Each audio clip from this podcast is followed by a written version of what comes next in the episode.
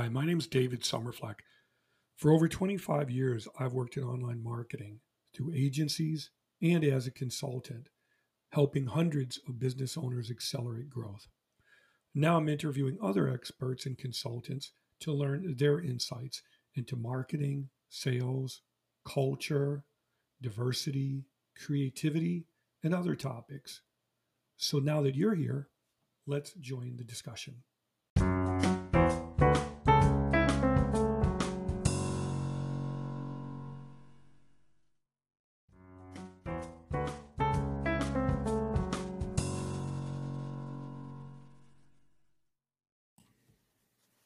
My name is David Somerfleck. For over 20 years, I worked as a digital marketing agency project manager and consultant, where I helped business owners go from failure and ruin to reinvesting profits. Now I'm interviewing other experts and professionals to find out what makes them tick and get their thoughts on how you can learn from their experiences and revitalize your life professionally and personally. We cover topics as wide ranging as digital marketing, business innovation, culture, global trends, and ways we can all better channel our creativity. So let's join the discussion.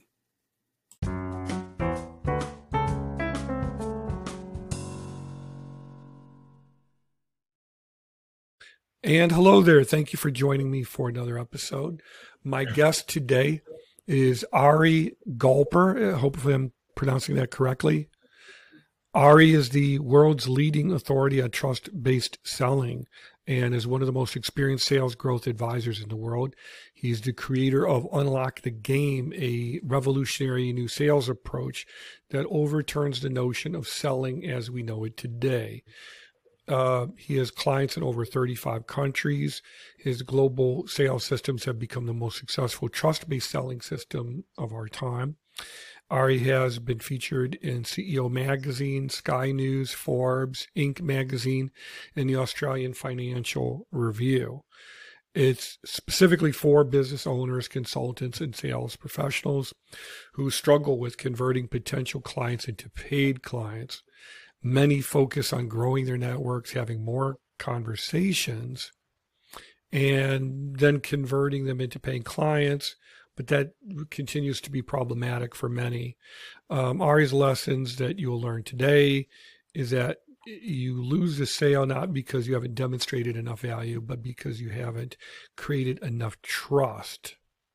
So, Ari, thank you for taking some time to talk with us today. I want to dig into all of that. Sure, Dave. Let's do it. Okay, so let's start with my first question. Is I like to start with the basics and just kind of learn more about you as a person, you know, as a human being. How did you come to gain the sales experience that you have, and then how did you? When did you reach that point where you felt comfortable saying, "Yeah, I'm an expert in sales. I can say this." Well, there's a story behind this actually that, that kind of tells the whole story as to how it kind of leapfrogged me uh, into this role, uh, which I can share if you like. But sure. Uh, about 20 years ago, I was a, a, sales manager in a software company. We launched the first online website uh, data collection tools now called called Google Analytics. Uh, back and um, back then it was a free product. I said cost money back then. Now it's free. But uh, I was managing 18 people underneath me at the time, and um, I uh, had the leads came across my desk, the big opportunities.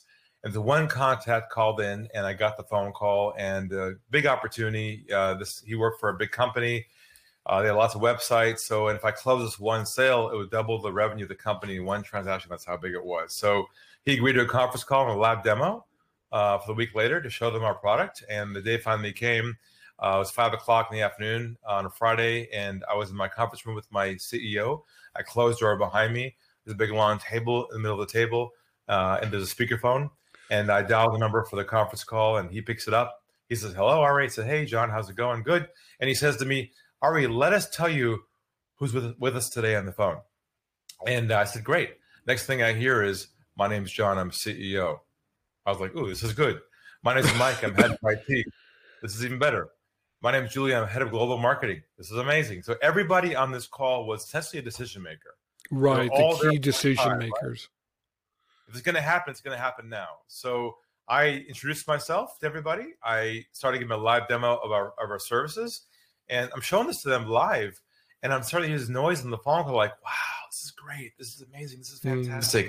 Mm. They're asking me all kinds of questions. How does it work? How do we install it?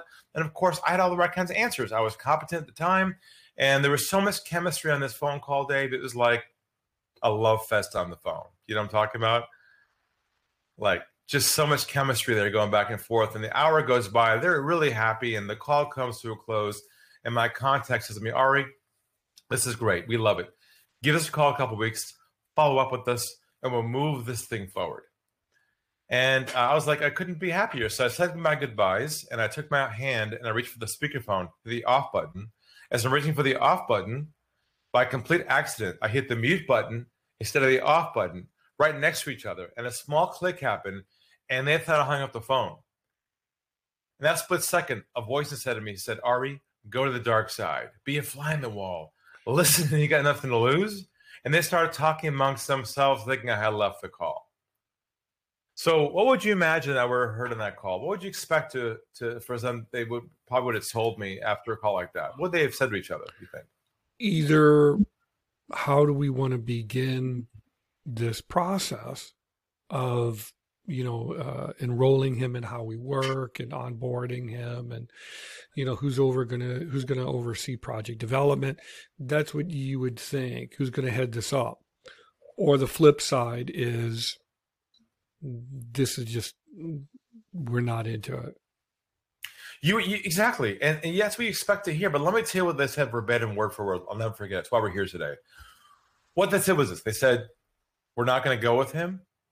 Keep using him for more information and make sure we shop someplace else cheaper. Knife in heart. I was in a state of shock. Yeah. I finally hit the off button. I looked at the wall and I said to myself, what did I do wrong? I was competent. I was trustworthy. I was honest. And the first big idea hit me, that was this. I realized that moment that somewhere along the way, it has become socially acceptable not to tell the truth to people who sell. Right? It's yeah. okay to say things like, sounds good, send me information. I'm definitely interested. Oh, wait, send me a proposal without having any intention of buying at all. And it's, it, I think everyone who is a service provider has had that happen and probably had that happen multiple times. I, I've certainly had that happen. I mean, not working so much for the agencies that I worked for, but in between those agency positions, working as a as a freelance web developer and digital marketer, I had that happen many times, and it's it's a real gut punch, you know, because yeah, you get um, you get excited, you start identifying areas where you could really add value and really help that business, but then you realize they either don't understand or they're really not interested. All they're looking for is how cheap can I get this template? So whatever problems they have really have to persist. So it's I mean, really disheartening. It's it's dehumanizing. Actually, it feels yeah. like like you said a gut punch, and that's when I and I realized that moment. I said, asked myself, why is this going on? And I realized the epiphany I had was this: that there is an invisible river of this pressure that flows underneath every sales call you have with someone pre-sale. Yeah. And if you're unaware of the pressure, you're not taken out of, of the calls. What happens is you can't build trust with people. They feel like all you care about is your goal of the sale. You don't really care about them. So I invented a whole shift on this called Unlock the Game, where your goal is to let go of the end goal of the sale, but instead to focus on deep trust with someone so they feel comfortable and vulnerable enough to tell you the truth. And that became our whole trust-based selling movement that we started 20 years ago.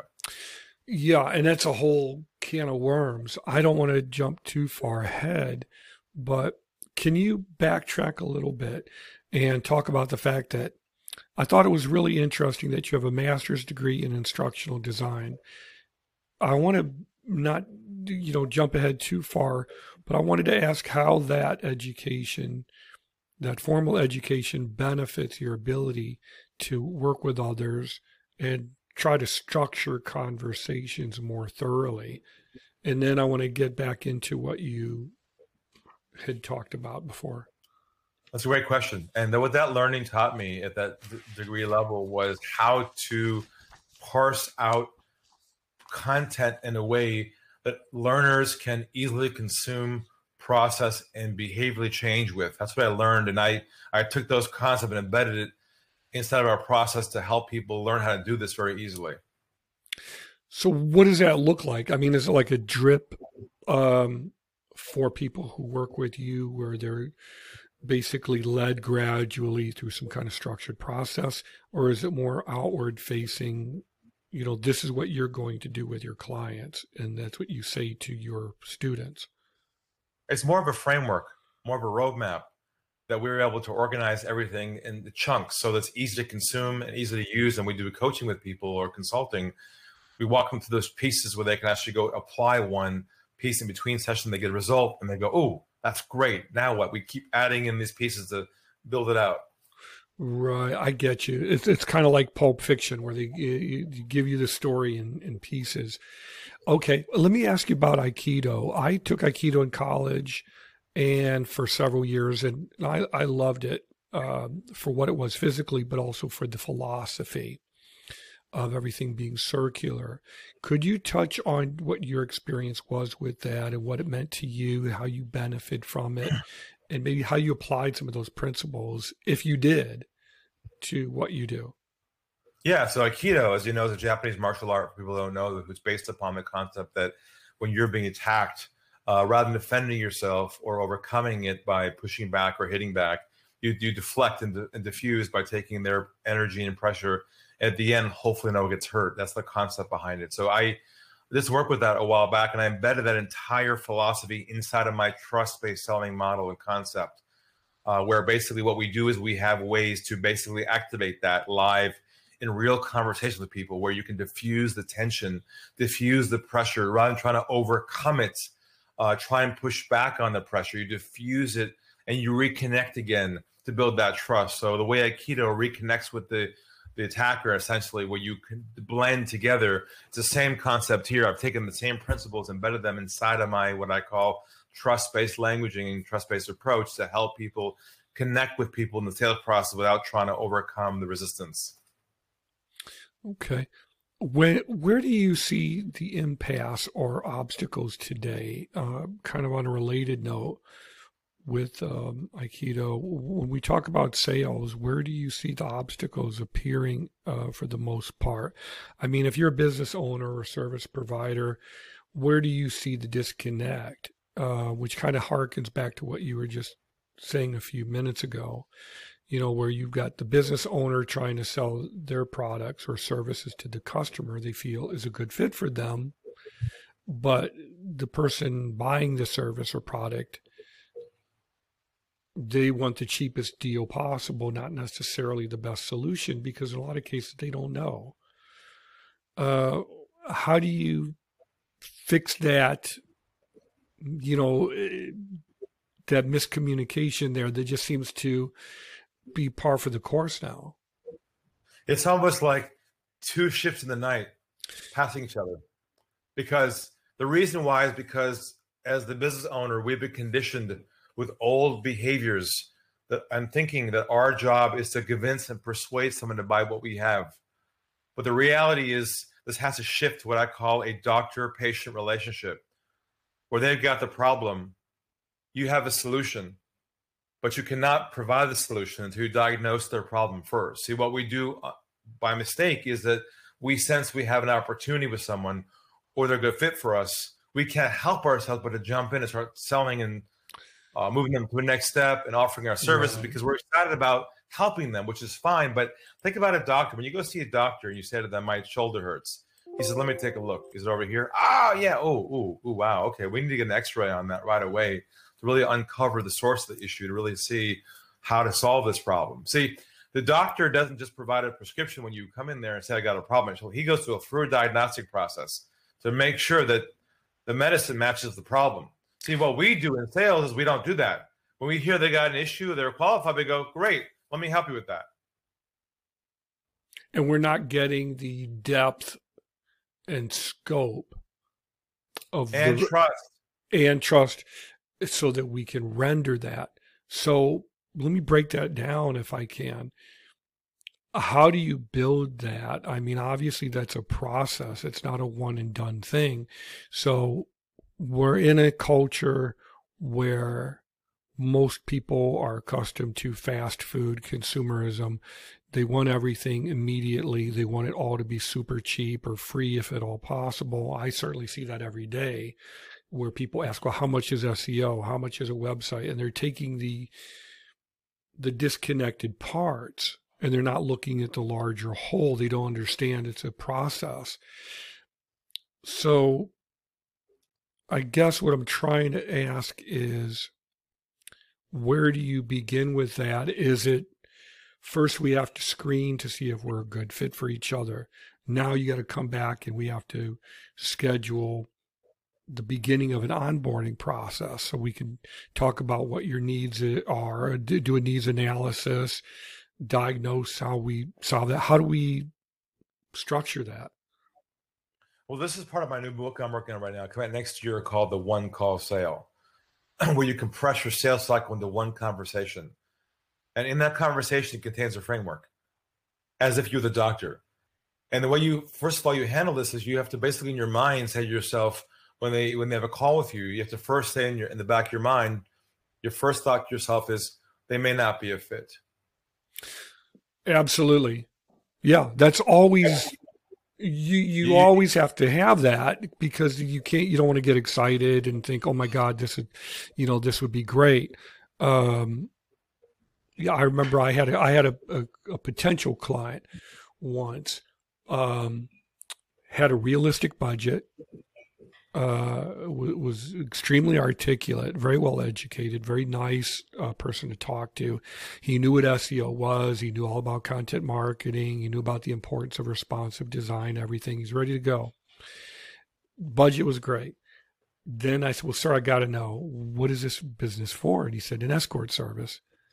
And I just said, I, I, in good conscience, I can't do that you know, a it could be illegal depending on where we live, and b I, you know, I, I don't I don't want to do that kind of thing, you know. So how do we, how do you separate this the finding the client, but then screening them and then onboarding them? But you can't really do that all in one call, can you? Sure, you can. Okay. I'm going to be quiet and, and let you fill that in because that's that's what what we need to hear. That's right. So we we we we are so conditioned and so used to multiple steps before we get the end goal of the yes or no. That's yeah. wired into our brains. What you have to understand is the reason why you're not getting to the end goal on that first call is because they didn't trust you enough to give you a comfortable yes or no. That's why. It's you it's our issue, not their issue. We just don't we are never been taught before how to tighten up the process where it's focused only on them to give you enough information to help them build trust with them to onboard them on the spot. So let me kind of give you a bit of a framework here of what this what this looks like okay. that I now coach my clients on today. Um, essentially, let's let, let's assume you have a scheduled call with somebody, okay, and let's assume they're they're not out of the range of within your your ideal client. They they they're fairly they're fairly qualified. They they they have a legit, legitimate business basically. Okay, uh, they're not in the fringe. So um, how do you normally start a call like that with someone? How do you normally begin a, a, an initial call with a new prospect on the phone? How did, for you, how do you start it? Well, for for me personally, first I would be polite and you know introductions. How are you? Everything that's great. Then I would just jump into it and just say, you know, let's uh, talk about what do you feel your goals are? What are you trying to achieve? What right, have stop, you been stop, doing? Stop, stop, stop, stop, stop there. Stop there. That's the problem. Okay. What you're doing is you are leaping them to the future at it, hello. You're saying too much. What goal? Where do you want to be? Are you kidding me? They can't they can't think past tomorrow. I mean the the current mindset of people today is like the next 10 minutes and you're taking their goals what you have to do is flip the model. So you're not selling the future anymore. but you're focused on the problems that they have currently that they want to solve. So the way your call should begin is like this. It should go, nice to meet you. Nice to meet you as well. You ask permission. If it's okay with you, can we start with you walking me through a little bit about your situation, a bit about your story, and your current business challenges, and we'll go from there. Okay. Very open ended. You you open ended thing, but you ended on problems and your challenges. You want to hear right. their current problems, not what they think they need. Clients don't know what they need. They know what they want, but they can't explain what they need. And we can't use them as the expert. They're not qualified to decide what they need. That's your job as a doctor to decide what they need, not to accept yeah. what they have to say. Very true. Very true. And I see that all the time where the clients are directing the conversation. It's kind of like the RFP thing where they tell you this is how much it should cost, this is how long it should take, these are the tools that you should use. But wait a minute, are you an expert in this? Are you an expert in digital marketing? Do you know about SEO, e commerce, content marketing? And the answer, of course, is no. So why are you leading the conversation? But I get what you're saying too, is that you have to start very broad. Tell me about your problems. Tell me what your situation is. Now, the comeback to that would be what do you do if the client tells you, I just need a website? I just need this. I don't have any problems. Everything is great. All right, uh, just, let, us role play much? right now. How much? Let's role. Let's role play right now. Okay. okay. I'll be you. Okay. And you be the you be the customer you you're imagining in your mind. So tell me, you, you be the customer. Tell me that now. What you you're imagining hearing. Ari, I just need a website. How much is a website? What? Uh, why do you need a website? Uh, because I want to be number one in the Google, and, and I want people to find my website. That's all. Just having just having website won't solve that problem.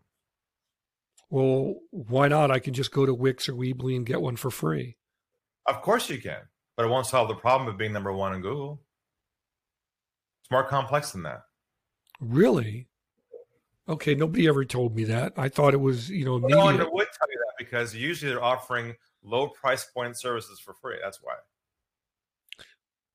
Okay. So that's where we begin. So, so just just at a role play for a minute. Mm. What I am doing here is telling you the truth. Right. And it, and, and I agree. And, and I, I'm not going to bend to what you want because you aren't qualified to even know what you want. You don't even know what it is. You, you don't have any context, the complexity of what's involved here at all. So what I am doing is questioning the premise of their own question as being ridiculous. Well, I, I agree with you wholeheartedly. And I, you know, to me personally, that's basically saying change your onboarding. It would change your screening and onboarding and basically combine them and make them very open-ended very broad and just well, only only in the beginning. Only, only in the, the beginning, beginning and then winnow it down. here's how it works okay? So you remember you're the doctor. They're the patient. They are not the doctor they are they don't they are not qualified. They didn't go to medical school. They cannot prescribe anything themselves so when they say to you, so uh, here's my story, here's my business, here's my problem, I don't have a website or and whatever, then you're going to say this, you're going to say, well, what business challenges are you looking to solve by having a website? Right. And they're going to say to you, well, uh, we want to get some more leads to our business. And you're going to say this Can you tell me a little bit more about that. Right. Now, they do that. And at some point before you agree to work with them, and tell me if I'm wrong, I mean, eh, or, or tell me how you would do this. At some point, we've got to bridge the how much question. You don't bridge the how much question until you identify the losses that are occurring by not solving the problem. Okay. You have to amplify and ROI the issue first. You have to yeah. say, let me ask you a question. How much opportunity do you imagine you're losing right now by not having this taken care of. And I, you know, I, I do remember asking clients that question in the past, and I'm sure you know what the answer is. 99.9% of the time, they have no idea. That's okay. I expect that. Yeah. Your job is to frame it then. Say, well, Yeah. let's break this down. Let's break this down. I'd say, so what's the, if you do get leads that come in and you make a sale, how much do you make per, per sale usually? For, and they're for- to say they're going to say a number. Okay, then you're going to say how many leads a month should you be getting right now that you're not getting because you don't have a website. right. And the How client, many, how many how many do you expect to be getting at the minimum? And they'll tell you ten. Great. So as as we're sitting here right now, not having this done, you're losing ten a month on opportunity. Is that right? Yeah, pretty much. And and every single client, if you sold that, 10 would be worth how much to you? What's your average value per client? It says five thousand dollars. Okay, so five thousand dollars times 10, 50 grand a month of opportunity you're not getting right now because you know you're missing having these assets. Is that right? Uh I guess so. Great. Well, the good news is it's only a fraction of the fee to solve this problem. A fraction of that total to solve this. You have to ROI the problem before you offer the price of the solution. Otherwise, no matter what price you tell them is, it's too expensive. yeah. No, I agree. So l- let me ask you what, how much information is too much information? So if we go back to that experience that you had, you know, where the, you put the other client on mute, with what happened to you, and, you know, obviously has happened to everybody who works with clients, was it a case of too much information too soon? I mean, that's probably part of it because they really couldn't take it in context, right? Well, people ask me where you're going with this. I think you know. I know where you're going. with it. You're, you're asking me. You're really asking me the question. This is if I knew what I knew now, 20 years ago, what would I have done differently yeah. to not get myself not get myself in that pickle like that? And and and the answer to that is this: if I knew what I knew now, 20 years ago, I never would have had the phone call with them. Because on the first call with that guy,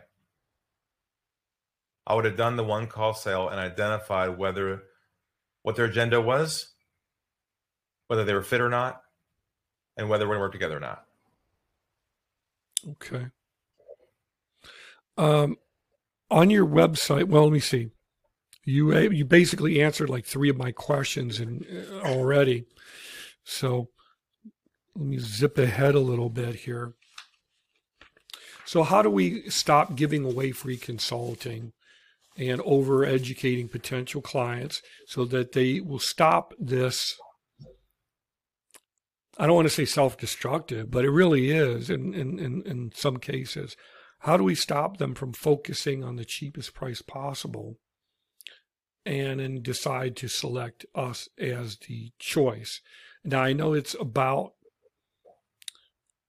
gaining the trust, but I mean, could you talk about how to basically try to get this as something that becomes rote? You know, so well, the- first you have to recognize that you have to decommoditize yourself and focus on your approach to the market because the world's become so commoditized now that customers see our products as commodities. Apples to apples, cheapest price is all the same. Insurance is insurance. Websites are websites. SEOs, SEOs. What's the difference? They don't know the difference. So by you attempting to educate them on the difference is a losing battle. because there's They no aren't, they Yeah. aren't qualified to discern. They can't process what you're telling them to be valid. They don't know. They don't even trust you yet. And here we are trying to say, oh, we're different. We're this, we're this. See, what you have to understand is in the back of their mind, psychologically, all they're thinking about in that call with you is one thing Do I trust him? Do I trust him? Do I trust him? Do I trust him? They don't care about how you solve their problem. They don't care about your systems and your solutions and your teams offshore and the linkages and the websites. They that to them is all gobbledygook. That's not their world. They don't live in it. See, we we live in it. All they want to know is, does this guy understand me? That goes back to being the doctor and unpacking their problems to the point where he says to himself, "Man, this guy is a truth teller. I, I resonate with him, and on top of that, he's not trying to move me to a sale. I like this guy, and I'll pay him more than anybody else because I trust him over anybody else." I think this, I think one of the things too is emotionally, if you're a service provider and what you do is very technical, you want to go in that direction. You want to talk about SEO, e-commerce options. You want to talk about the different widgets and the different tools, and you want to talk about these things and really geek out on it. You know that you love, and I think, you know, and we know the work that we could do, so we get really anxious and excited and just want to. Hey, I know I could d- take this guy and make him number one at Google for local restaurants. I know I could do it. And you get really fired up with it. And then you talk to the client and it falls flat immediately.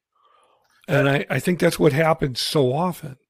Yes, that is so true, Dave. And I tell my clients this fall out of love with your solution and fall in love with their problems because you can't do it. You can't you can't do it. You can't do what you love or even what you think you're good at if the client won't let you in. And and you gotta get out of your own yeah. way. You know what? When you say that, it literally reminds me of um, I've been doing a lot of exercising around where I live, and you see these gigantic Florida tortoises trying to cross the street, and they get stuck when they come to the curb, and they'll die in the middle of that street. Just like most of these business owners, just like these freelancers who don't make the connection and never the twain shall meet. And it's like that turtle where they're trying to get over that curb and they need a really good kick, and it might hurt them but it's going to get them over the curb so he can get to the lake and then survive. But that's what it reminds me of. Uh, let me ask you if you could briefly touch on some things that I wanted to get your take on. Could you talk about value based pricing pros and cons of your service provider? I've seen it work for some people, and then I've seen it break down completely with others and maybe it goes back to the trust. I'm not sure that term has a very abstract term. A lot of people define it different ways, but I'll, right. I don't know what you're referring to, but all, all I know is I, I teach my clients how to charge the highest fee possible in their market. Well, for someone who's, for example, a web developer or a digital marketer, we're providing a service. It's an ongoing service. It takes time. So, very commonly, you'll hear, how much is SEO? Is if you're buying, you know, a bunch of bananas or something. How much is this? How much is that? And there, it's a service. It's going to take time. I can start it, but it's got to run for X number of months. Then we look and see how much progress we're making, you know, whether it's organic or not. So when we talk about value based pricing, in a lot of cases, this is um, charging by the hour versus charging by the project. So well, usually with value based pricing, that's what they're talking about. Should I charge by the hour and be an hourly employee, or charge by the project? Neither. So, Don't do any of those two things. Charge on a retainer instead, not by the hour, not by time. So, can you define that for anybody who's like a, a lay person, completely new to sales? Sure. Okay. Sure. What you do is you charge a flat monthly rate $3,000 a month, whatever your number is going to be. And you basically put everything in the sink underneath that number. You don't charge by the hour or by the service or this. You just say it's a flat fee of 3K per month that includes all the services inside that. So that is yeah. So I mean, okay. So I could walk into the equation and say, okay, well, look, uh, for so for three thousand dollars a month, I'll take you, Mister you know, new business owner, and I'll build you a beautiful, responsive website. I'll help you come up with the content. We'll basically launch like your startup. And so we're going to go, you know, $3,000 a month. Well, how long is this going to take, David? It should have a beginning and an end. Well, actually, it's an ongoing service. So it's well, what I would do if I were you, I'd chunk this out by 90 day increments. I would say the first it's 90 days is each phase of the process. The first 90 days, you accomplish a goal for them to see this is for real. And it's website development or something they can see. In 90 days, you'll have this done where they feel like there is an endpoint there of value. Then, once that's going well and you're happy, we're happy, we go to phase two, which is next 90 days, which is getting SEO up and running, backlinks, and all that. Then phase three. So you have to chunk it out into a roadmap. So they feel like they're not going to a rabbit hole with you that goes nowhere. Right. And so and, and and if your estimated overall budget would be 3000 i'm just saying this as an example because i'm not great in math. So if we say the overall project that you think you would build for would be 3000 for the completed website then you would you could divide that and just say well i'll divide that into quarters or something and take it like that and then do it for 90 days and okay by 90 days the site is up we've got the content and so on so you got your monthly package right there that you could offer potential clients. No, nobody has a real budget set aside for any of this stuff. Just so you understand that it's a myth. There is no budget. I've seen people say that that's their budget, but obviously, once you start talking to them, that breaks down very quickly. If if what you're paying, if if they're paying you money and you're helping them generate money for themselves through leads or through sales or through that your your fee is becomes irrelevant to them over time. Because you're earning your keep and then some. So let me ask uh, you yeah. um l- okay let me ask you what are like your your top 3 key sales myths that you see we in marketing or as business owners need to step away from or detox from? Well, the first one is sales and numbers game. That's an old school guru thing where the more contacts you make, the more sales you make. Well, we discovered that's not true in this economy now.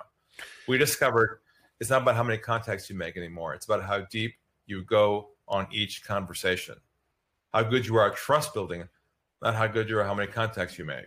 Number two is the idea of the sales loss at the end of the process and not the beginning. I'm sure you've been there before. You had a deal pending, good opportunity, lots of phone calls. It felt right. At the end, just dropped through. It just dropped. Just we just lost. Went went. It just went away. Well, we discovered the sales not lost anymore at the end of the process. The sales lost at the beginning, at hello. And I'll prove it to you right now in a fun way. If someone calls your office tomorrow morning, you pick up the phone and you hear, "Hi, my name is. I'm with. We are a." What goes through your mind in about three seconds? what well initially my first thought is to i hate to say it but it's to begin explaining the services no no i mean if you were receiving a call like that from somebody and you heard someone say to you hi my name is i'm with we are a what goes through oh, your mind well on that on that flip side of the equation my first thought is how do i get off the, this call correct I, I, I, I got things i got to do that's right. So I'm suggesting to you that a lot of your listeners and viewers right now are probably losing their sales not at the end of the process, they're probably losing at the beginning. Right. Uh, and the last one is the idea of rejection. That the rejection is part of the sales process, and we discovered that that that rejection is triggered certain things you say unknowingly that causes the other person to push back on you. And I'll share some of that if you want now. I got five more minutes left, and I'll share some insights if you like around that. Sure, sure, sure. That'd be great. So one of the triggers is, is is what I call languaging, the words that you use. Like people are so used to scripting and and the old school way of scripting ideas. So we have developed our own what we call trust-based languaging. Words and phrases to help you build trust with someone right away and, and to get the truth where they stand. Let me give you an example. Let's say you're on a, on a phone call with somebody. First conversation. Call is going well, good chemistry, seem like they're a good fit. Uh, call kind of comes to a close normally we say things like what? We say, how about we follow up with each other, uh, move forward? How about we move towards the what? The sale. But what happens if you try and move somebody forward and they aren't ready yet? Well, you break with them right there. Yeah. You break trust. So, same scenario, our approach. Call is going well, good chemistry, call comes to an end. Rather than saying the typical thing, which is, hey, how about we move forward? What we say instead is this we say, where do you think we should go from here? So put it back on them. And what that, that when you say to somebody, where do you think we should go from here? They're usually in a state of shock. They can't believe somebody in business would actually ask them what they want to do. And what happens is they say things like, uh, I, I've got one more question. Or wait, what, what about this? What happens is what comes out is the truth. And that's your goal. Your goal is to shift your thinking to the truth so you know where you stand. So you're not chasing people who aren't going to buy from you. And that kind of concludes, I think, today's interview because that, that's the key big idea today is the goal is to stop selling, focus on trust instead. And that's really that's really the, the big idea today. Okay. Well, let me just ask you, uh, Ari, um, if people want to learn more about your services or your book, um, how can they learn more about it? Well, the best thing is we have a complimentary course they can take right off the bat and learn more about this immediately. Just go to unlockthegame.com slash webinar and you'll be able to download and watch the video right away that shows you more of this stuff and how to use it. And of course, unlockthegame.com website has a lot of resources there in my book as well. So I've got a new book I'm working on coming out next year called The One Call Sale, which will kind of, we can talk again if you want about that when that comes out. But that's pretty sure. much it for that. Okay. Well, thank you so much for your time. I really appreciate it. And I hope uh, anyone listening or watching has gotten the value uh, that I have from uh, interacting with you, Ari. So thank you so much for your time. And for our listeners and viewers, thank you again for tuning in and hope to see you in our next episode.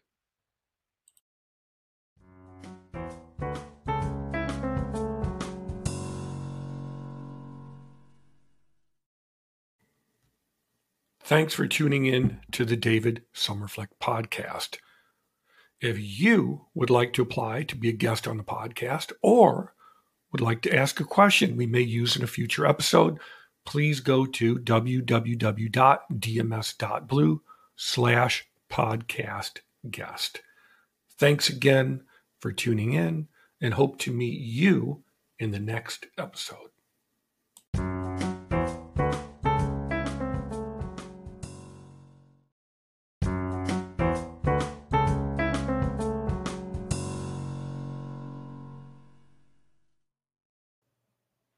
Thanks for tuning in to the David Somerfleck podcast. I really appreciate it.